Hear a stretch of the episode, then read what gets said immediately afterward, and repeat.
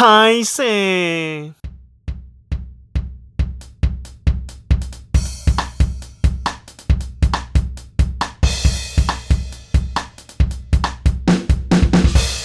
欢迎收听 GT 闲聊。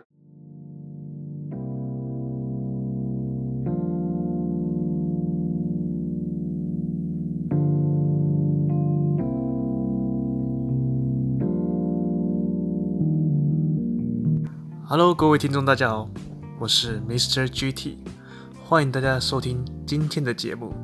非常非常抱歉哦，就是如果等一下我上传这段 Podcast。然后，如果有人的 SoundOn 上面呃出现的通知，一定会想说：“我靠，这个人还活着哦。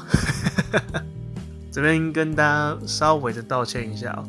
嗯，我的节目呃 GT Talk Time 具体闲聊，呃，在去年大概十月到十一月底左右，总共录制了二十期的节目。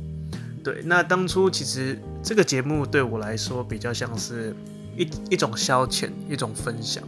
那那时候的决定就是啊、因为自己想要做有关新媒体的东西，所以就找到了 Podcast 这个管道，然后在上面分享一些自己的故事。那为什么我后面没有再更新的呢？主要有几个原因哦。嗯，第一个是，其实 Podcast 对我来说是一个阶段性的完成。呃，其实我的我的目标已经达成了，主要是。啊、呃，想要在 Podcast 上面练习自己说话的能力，因为毕竟我当时刚回到台湾，嗯，还没有开始找工作，所以就趁着那个时候啊、保持一下自己的口语能力，然后说话的技巧之类的。对对，好，好像也没什么技巧啦，但主要就是分享一些自己的故事。但那阶段我就觉得说，OK，我已经。完成了我想要做的东西了。那后面其实一个比较大的原因是因为，嗯，在我还没找到工作之前，我都待在我自己的家中。那待在自己的家就录音上真的是比较困难啊。好比说，因为我家的格局不是太大，那我在录音的同时，很常会去嗯受到环境音的影响，或者是我想要在夜深人静的时候录音也。没有办法，因为大部分收音的时候，我的家人都是听得到的，所以这种状况下，我就不太想要录节目。一来是啊、呃，会影响到家人；二来是录音品质也没有那么好。那再第二点是，如果大家以前有听过我的节目的话，就知道我们那段时间在减肥，对，总共减了四个月，嗯，瘦了十二公斤。总结来讲，哎，不对，总共瘦了十四公斤。那同一时段，我还有在慢慢的找工作。那我找到工作了吗？啊，还没有，不好意思。但也不是说什么我很积极积极的去找，可是到处碰壁了。啊、我近期在准备啊、特定几家大公司的考试。那为什么会在这个时候决定录 Podcast 的？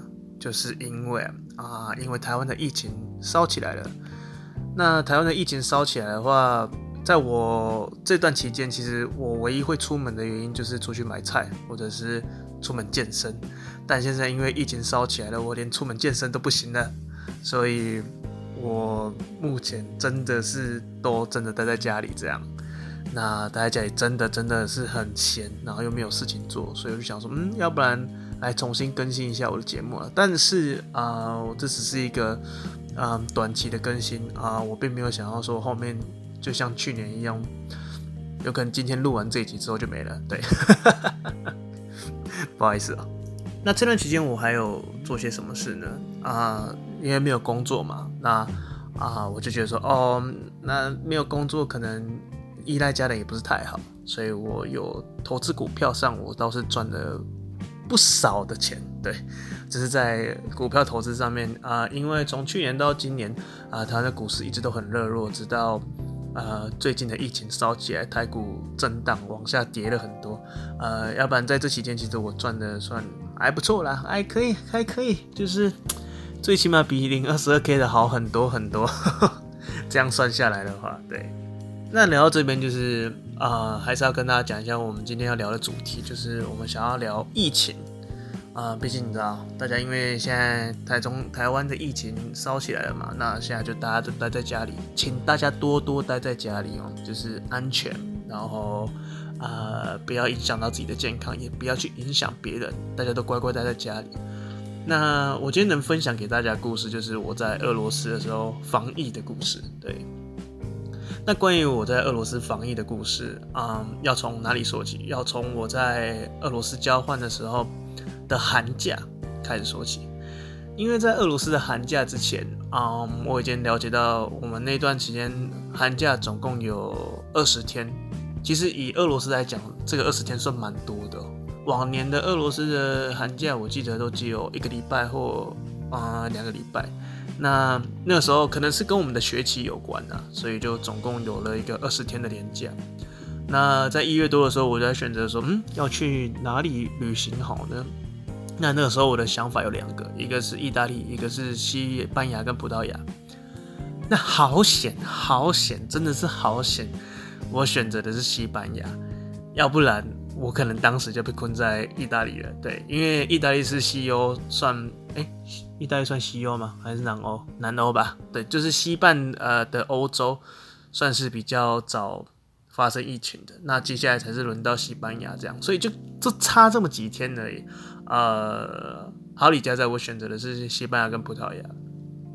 那先跟大家讲说，我那时候在西班牙跟葡萄牙旅行的时候的现象哦。其实那个时候，嗯，亚洲、中国啊，各个国家，日本、韩国，包括台湾，都已经开始有那个病例出现了。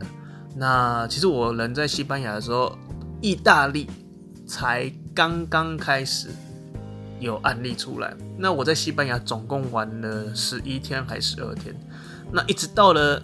在西班牙的第六天还第七天的时候，我们就了解到哦，原来欧洲已经陷入崩溃状况，就是意大利啊已经陷入崩溃了。应该不能说欧洲了，但是大家就大家知道说，反正欧洲已经发生社区感染的状况，然后非常的严重。然后那时候我们在西班牙游玩的时候，想说哦，那这样不太好。如果回到俄罗斯之前的话，看可不可以在西班牙买到口罩。没得买，不好意思，没得买。我记得印象很深刻，我那时候在西班牙的任何一个药妆店，我只要走进去，呃，里面的药师看到我是亚洲脸孔，他就对我手挥一挥，因为他知道我要买口罩了。然后，嗯，我跟我朋友得出的结论应该是，大部分的口罩都被买完了，直到我旅行到一个真的是一般的，呃，东亚人，一般的游客不会去。游玩的西班牙城市，我才在当地的药局买到口罩。对，真的是很惊险哦，因为要不然就真的没有口罩可以用。这样，那我记得我在西班牙旅行到第十一天还第十二，哎，差不多是第十天还第十一天的时候，嗯，西班牙出现了第一例，第一例的本土案例，真的是当下的时候就开始觉得哇。真的是很危险，可是刚好在隔天我就离开西班牙了，所以倒没有说真的，呃，旅程上或者是安全上受到一些威胁之类的。对，那到葡萄牙我就是玩了大概两三天之后，我就准备回嗯俄罗斯，回莫斯科了。那在回莫斯科的同时啊，我记得那个时候是在英国转机的，然后那个时候就已经开始看到。有人在戴口罩了，其实对我们来说是一个非常啊、神奇的现象哦，因为很少看到外国人，就是应该说西方的脸孔，然后大家都戴着口罩的景象，这种景象是真的很少见的。那回到俄罗斯之后，要开始讲的就是俄罗斯开始防疫的事情。呃，其实俄罗斯在第一时间做得很好。俄罗斯其实在去年的一月份，他们就已经封闭了跟中国之间的边境跟那个通航，所以其实第一波来讲，俄罗斯是非常非常的严谨的去防防范中国那边的疫情，所以第一时间俄罗斯做得非常好。但是呢，俄罗俄罗斯没有做好的是，他没有防范到欧洲这个这边的疫情，所以在一月到二月初的时候。俄罗斯的官方统计的本土案例都是零人，呃，或是一人或两人，非常非常的少。那到二月中旬的时候，嗯，二月对，大概就是二月中旬的时候啊，开始陆陆续续的有一两例一两例出来，然后到二月底的时候，才大家才发现说完蛋了，莫斯科已经守不住了，开始有社区感染爆发了。那那个时候，俄罗斯就下达了第一道命令。第一道命令就是类似封城，俄罗斯放两个礼拜的有薪假。这个放假其实蛮有趣的，就是其实那个时候俄罗斯人并没有认知到这两个礼拜的有薪假，基本上就等于后面都是。一样的意思，就是你不准出门的，你就是给我乖乖乖待在家里。他们都以为这两个有薪假是赚到的，然后过了这两个有薪假后，一切都会恢复呃平稳，但事实上就是没有。那这两个礼拜的有薪假的命令下来之后，啊、像我的室友啊，我有个刚来俄罗斯没多久的室友啊，就走了。对，就是我才刚认识他两三个礼拜吧，他就走了。然后我们的感情还不错，但是就是也没有办法。他说他宁愿回到英国，也不要留在俄罗斯等死。对，虽然说英国也很严重了。对，呃，还有就是那个学期，我们同楼层的宿舍来了非常非常多的漂亮美丽的波兰女士们。我由心由衷的期盼，在这个学期可以认识他们，然后跟他们打好关系。但是就在我刚认识了对面住的两位波兰小姐之后的隔天，他们就跟我说，他们要走了，他们要回波兰了，因为感觉莫斯科不行了。你们懂我的，呃，我的交换旅程是多么的坎坷吗？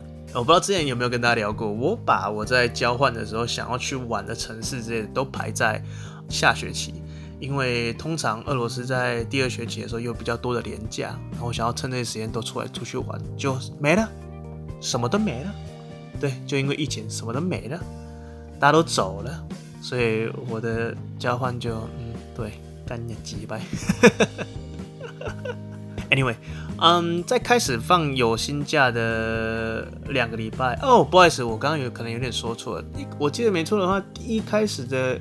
两个礼拜的有薪假，其实那时候还没有强制说你不能出门哦，但基本上就是呃，请大家尽量少群聚。我的印象应该是这样吧。那那个时候我们还是有去搭的地铁哦。我其实呃印象有点模糊了，但我们那时候还有去搭地铁。只是那时候去搭地铁的时候，呃，我还有一两个口罩可以用，就是在西班牙的时候买的。那我记得印象非常非常的深刻啊、呃！当我戴口罩在地铁上面的时候，俄罗斯没有半个人在用口罩，没有半个人。那那个时候刚刚好就是也有跟几个外国朋友在讨论啊关于疫情疫情的事情。那我记得非常印象深刻，就是我在跟每个俄罗斯朋友谈到疫情很严重的时候，请大家一定要记得戴口罩哦。他们都对我投以就是嗯不屑的。眼神嘛，也不是不屑眼神，但是对话中他们就讲说，呃，口罩又没用啊，口罩口罩没有用啊，就是这个疫情也不会多严重的感觉，这是非常的可悲哦，真的是非常的可悲啊。那那个时候，老实讲，呃，莫斯科后来要买口罩也买不到了，因为他在前期的时候，口罩是全部征收给啊、第一线的医护人员使用。那那时候我要从哪里买到口罩呢？然后我们就只好买黄牛了。对，我记得没错的话，那个时候有非常非常多的韩国人哦，囤了非常多的黄牛口罩。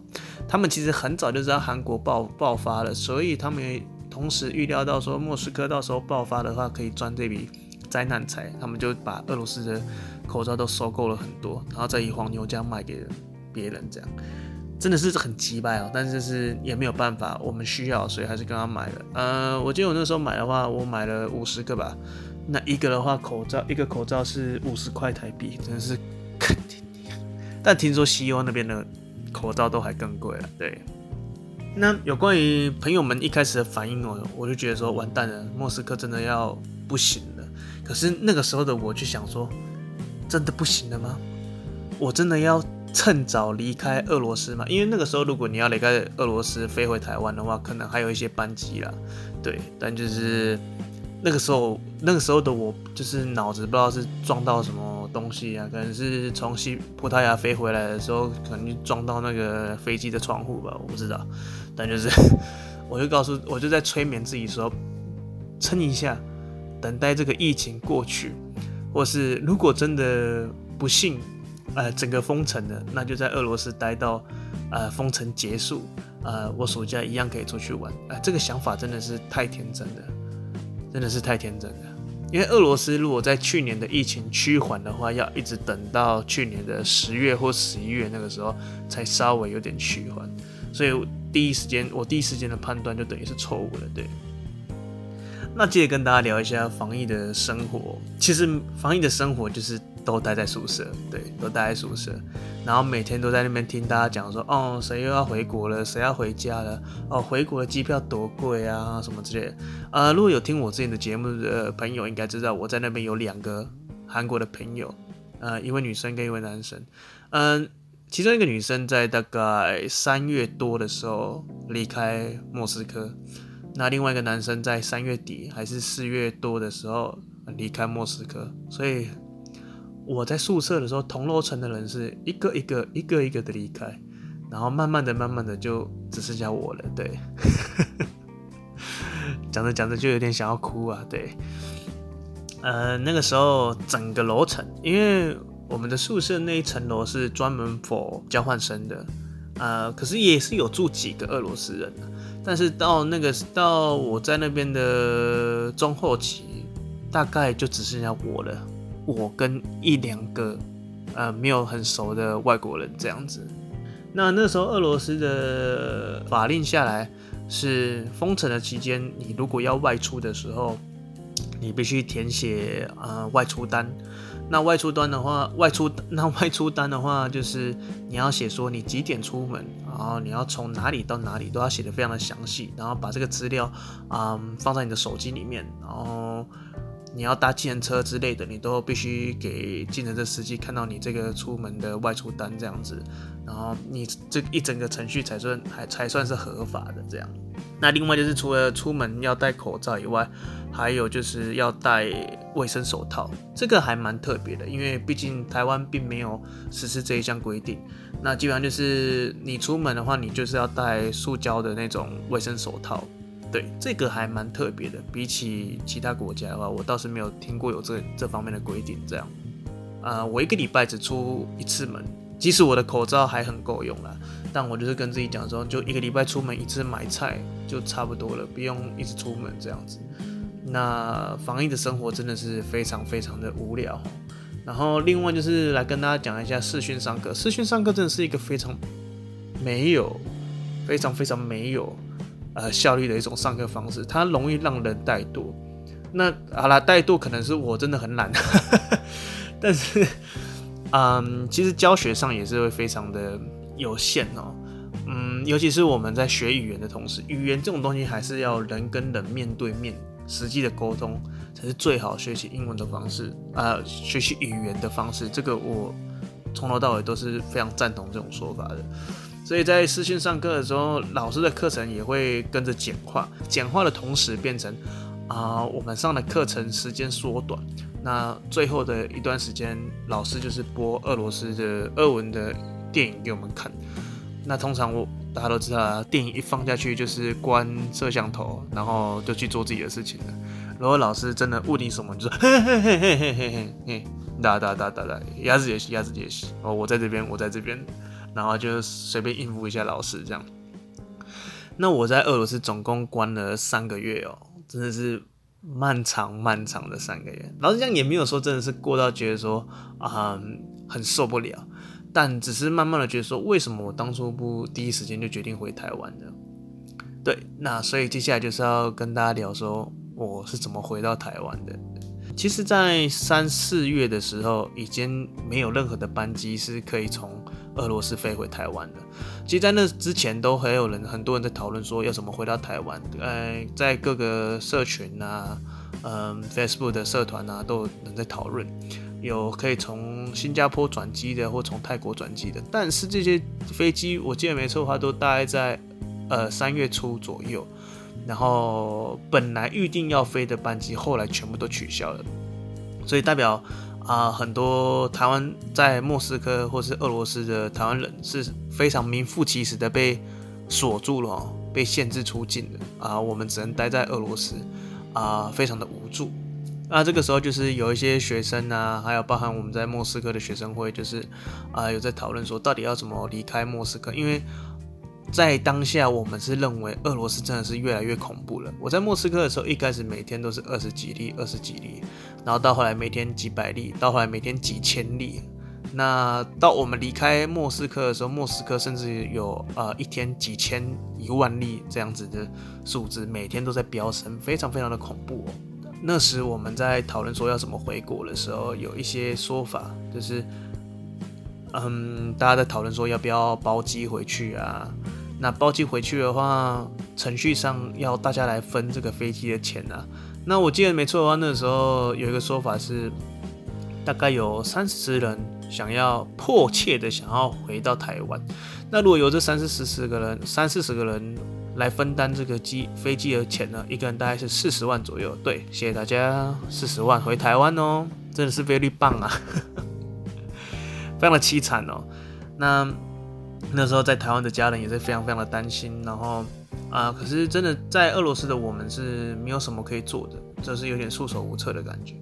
但一直到最后的最后，其实是有透过一些政治人物的帮助，还有日本那边的协助。直到最后，我们是由莫斯科撤离到日本，再由日本转机到台湾。哎、这个这一趟飞机是大概在去年的五月底，哎、大概也就是现在，呃，现在这段时间呢，呃，同年的这段时间促成的。对，在此非常感谢当时让我们回到台湾的大使们，还有日本方，呃，非常非常的感谢。对。那我记得刚回到台湾的时候，真是五味杂陈哦。一来觉得说，哇，好久没有就是回到自己的母国，这样很想念台湾，但同时也是心里有一种非常沮丧的感觉，就是我的交换计划真的结束了，在基本上还没有享受到什么好玩的之类的，呃，自己的一切的计划都已经被打乱的，基本上这个交换就是这样的落幕了。真的是非常非常的可惜，万叹。呃，容我嗨一下。唉，真是没有办法。回到台湾的时候，就是有一连串的那个入境的手续啊，跟呃隔离的手续啊，这这些程序上，我都觉得台湾这做的真的是太好了。嗯，各个细节什么都掌握的非常的仔细，这样子。就是对比其他国家，真的会觉得说台湾真的是做得非常的非常的好。我记得没错，我当时呃要离开俄罗斯的那一天，搭我搭计程车到莫斯科的机场时，呃，那个计程车司机还在那边靠背说：“哦，这个疫情又没什么，我跟你讲，这个很久很久以前就存在了，然后什么我早就知道这个东西，我才不怕嘞，什么这些，你知道讲这种干话。”真的，你会去怀疑他们这些人的智商跟脑袋到底是发生了什么事情？对，所以回到台湾沮丧，但是也有一种放心的感觉。啊，补充一点哦，我那时候在俄罗斯，呃，三个月的防疫生活，唯一的乐趣就是偶尔，嗯、呃，我们在同宿同栋的宿舍，别的楼层还是有一些拉丁美的朋友，他们还有我伊朗的朋友，呃，他们陪伴了我。度过了那三个月，就是非常我我现在唯一会想念俄罗斯的时光，可能就是那段时间，嗯，大家互相扶持，彼此督促对方说一定要防疫要做好。那每个礼拜我就是会呃煮饭给大家吃，然后大家在我的房间躺在床上玩手机，对对，玩手机，哎。就是，然后聊聊一些人生的事情啊，什么之类的，就只有这些东西可以做。但现在回想起来，是真的是还蛮印象深刻的回忆这样。然后这边再补充一个小小小小的故事，这个我不知道我之前有没有跟大家聊过。嗯，我在去摩尔曼斯克，摩尔曼斯克就是在俄罗斯北方的北极圈内的最大的城市。在回来的飞机里面，我遇到了一个俄罗斯的大叔。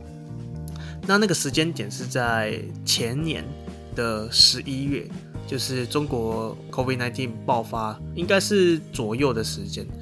那我在那个飞机上遇到那个大叔，然后那个大叔就是跟我聊天啊之类的，然后一直到去年的大概十月份或十一月份的时候，那个大叔就联络我说，你当时回到莫斯科的时候有没有身体不舒服？我说发生什么事了吗？然后他就跟我讲说，当他回到莫斯科，回到他的城镇的时候，他得到了 COVID-19，然后他的全家人都得了，然后甚至传染给整个村子的人。然后我就问这个大叔说：“我说大叔，你们俄罗斯的官方的第一号病例是在去年的一月多，诶，前年的十一月那个时候你怎么会染病？”我说：“你确定你染的是 COVID-19？” 他说他确定。他说：“因为那台飞机上面有。”染疫的人，然后这时我就吓呆了，就是有关于政府的说法跟啊、呃、这位大叔的说法是完全不一样的。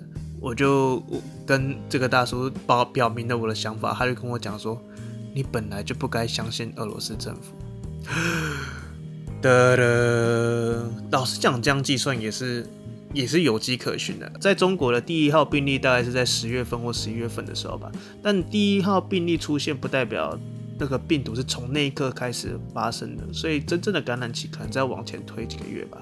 所以，嗯，在那段时间，其实俄罗斯就很有可能呃遭受传染，但就是听起来有点让人毛骨悚然啊。就是啊、有时候你看你听到的消息不一定是真的。呃，包含我在俄罗斯的时候，我在莫斯科有认识那个读医学系的同学，呃，马来西亚人。呃，他说他的老师本身就是第一线的医护人员。他说，他们俄罗斯政府实际宣传的染疫人数，比起真实的染疫人数，大概少了七十五趴。没错，我再讲下去，会不会我以后不能再去俄罗斯啊？对，所以就是有这个非常恐怖的故事，对，跟大家分享一下。那今天就是想要短暂跟大家讲一下啊，我在俄罗斯的时候防疫的故事。那节目的最后还是要跟大家讲一下，就是台湾目前的状况是非常的危险，但我相信大家也要啊对我们的国家保持信心。嗯，任何关于防疫的宣导，大家都听到烂了，但是有没有要执行，或是有没有积极的去遵守啊，才是重点。那我个人唯一觉得台湾目前的。防疫措施上，唯一一个我觉得，呃，还是比较没那么 OK 的，是有关于外食的部分。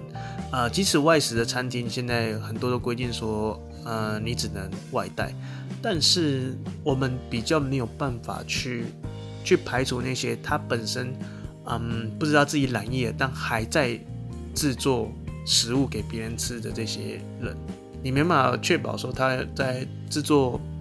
食物的同时就已经啊、染疫了，然后再经由食物传染给你啊、所以我尽量还是建议大家，如果你在这段期间吃饭的话，我最大的建议还是尽量自己煮，自己准备自己的食物才是最安全的啊、这是我唯一想要跟大家讲的。对，那最后在这边祝大家防疫加油，台湾加油，然后祝大家在这段隔离的期间，在这段防疫的期间，都能好好的待在家里。好了，今天的节目就大概到这边啊。如果你喜欢我的节目的话，也可以听我过去录的二十档节目。那有没有下一集呢？我不知道。但是如果你喜欢我的节目的话，一样可以订阅我的 Podcast。那如果有机会的话，我们就下次见喽。我是 Mr. GT，拜拜。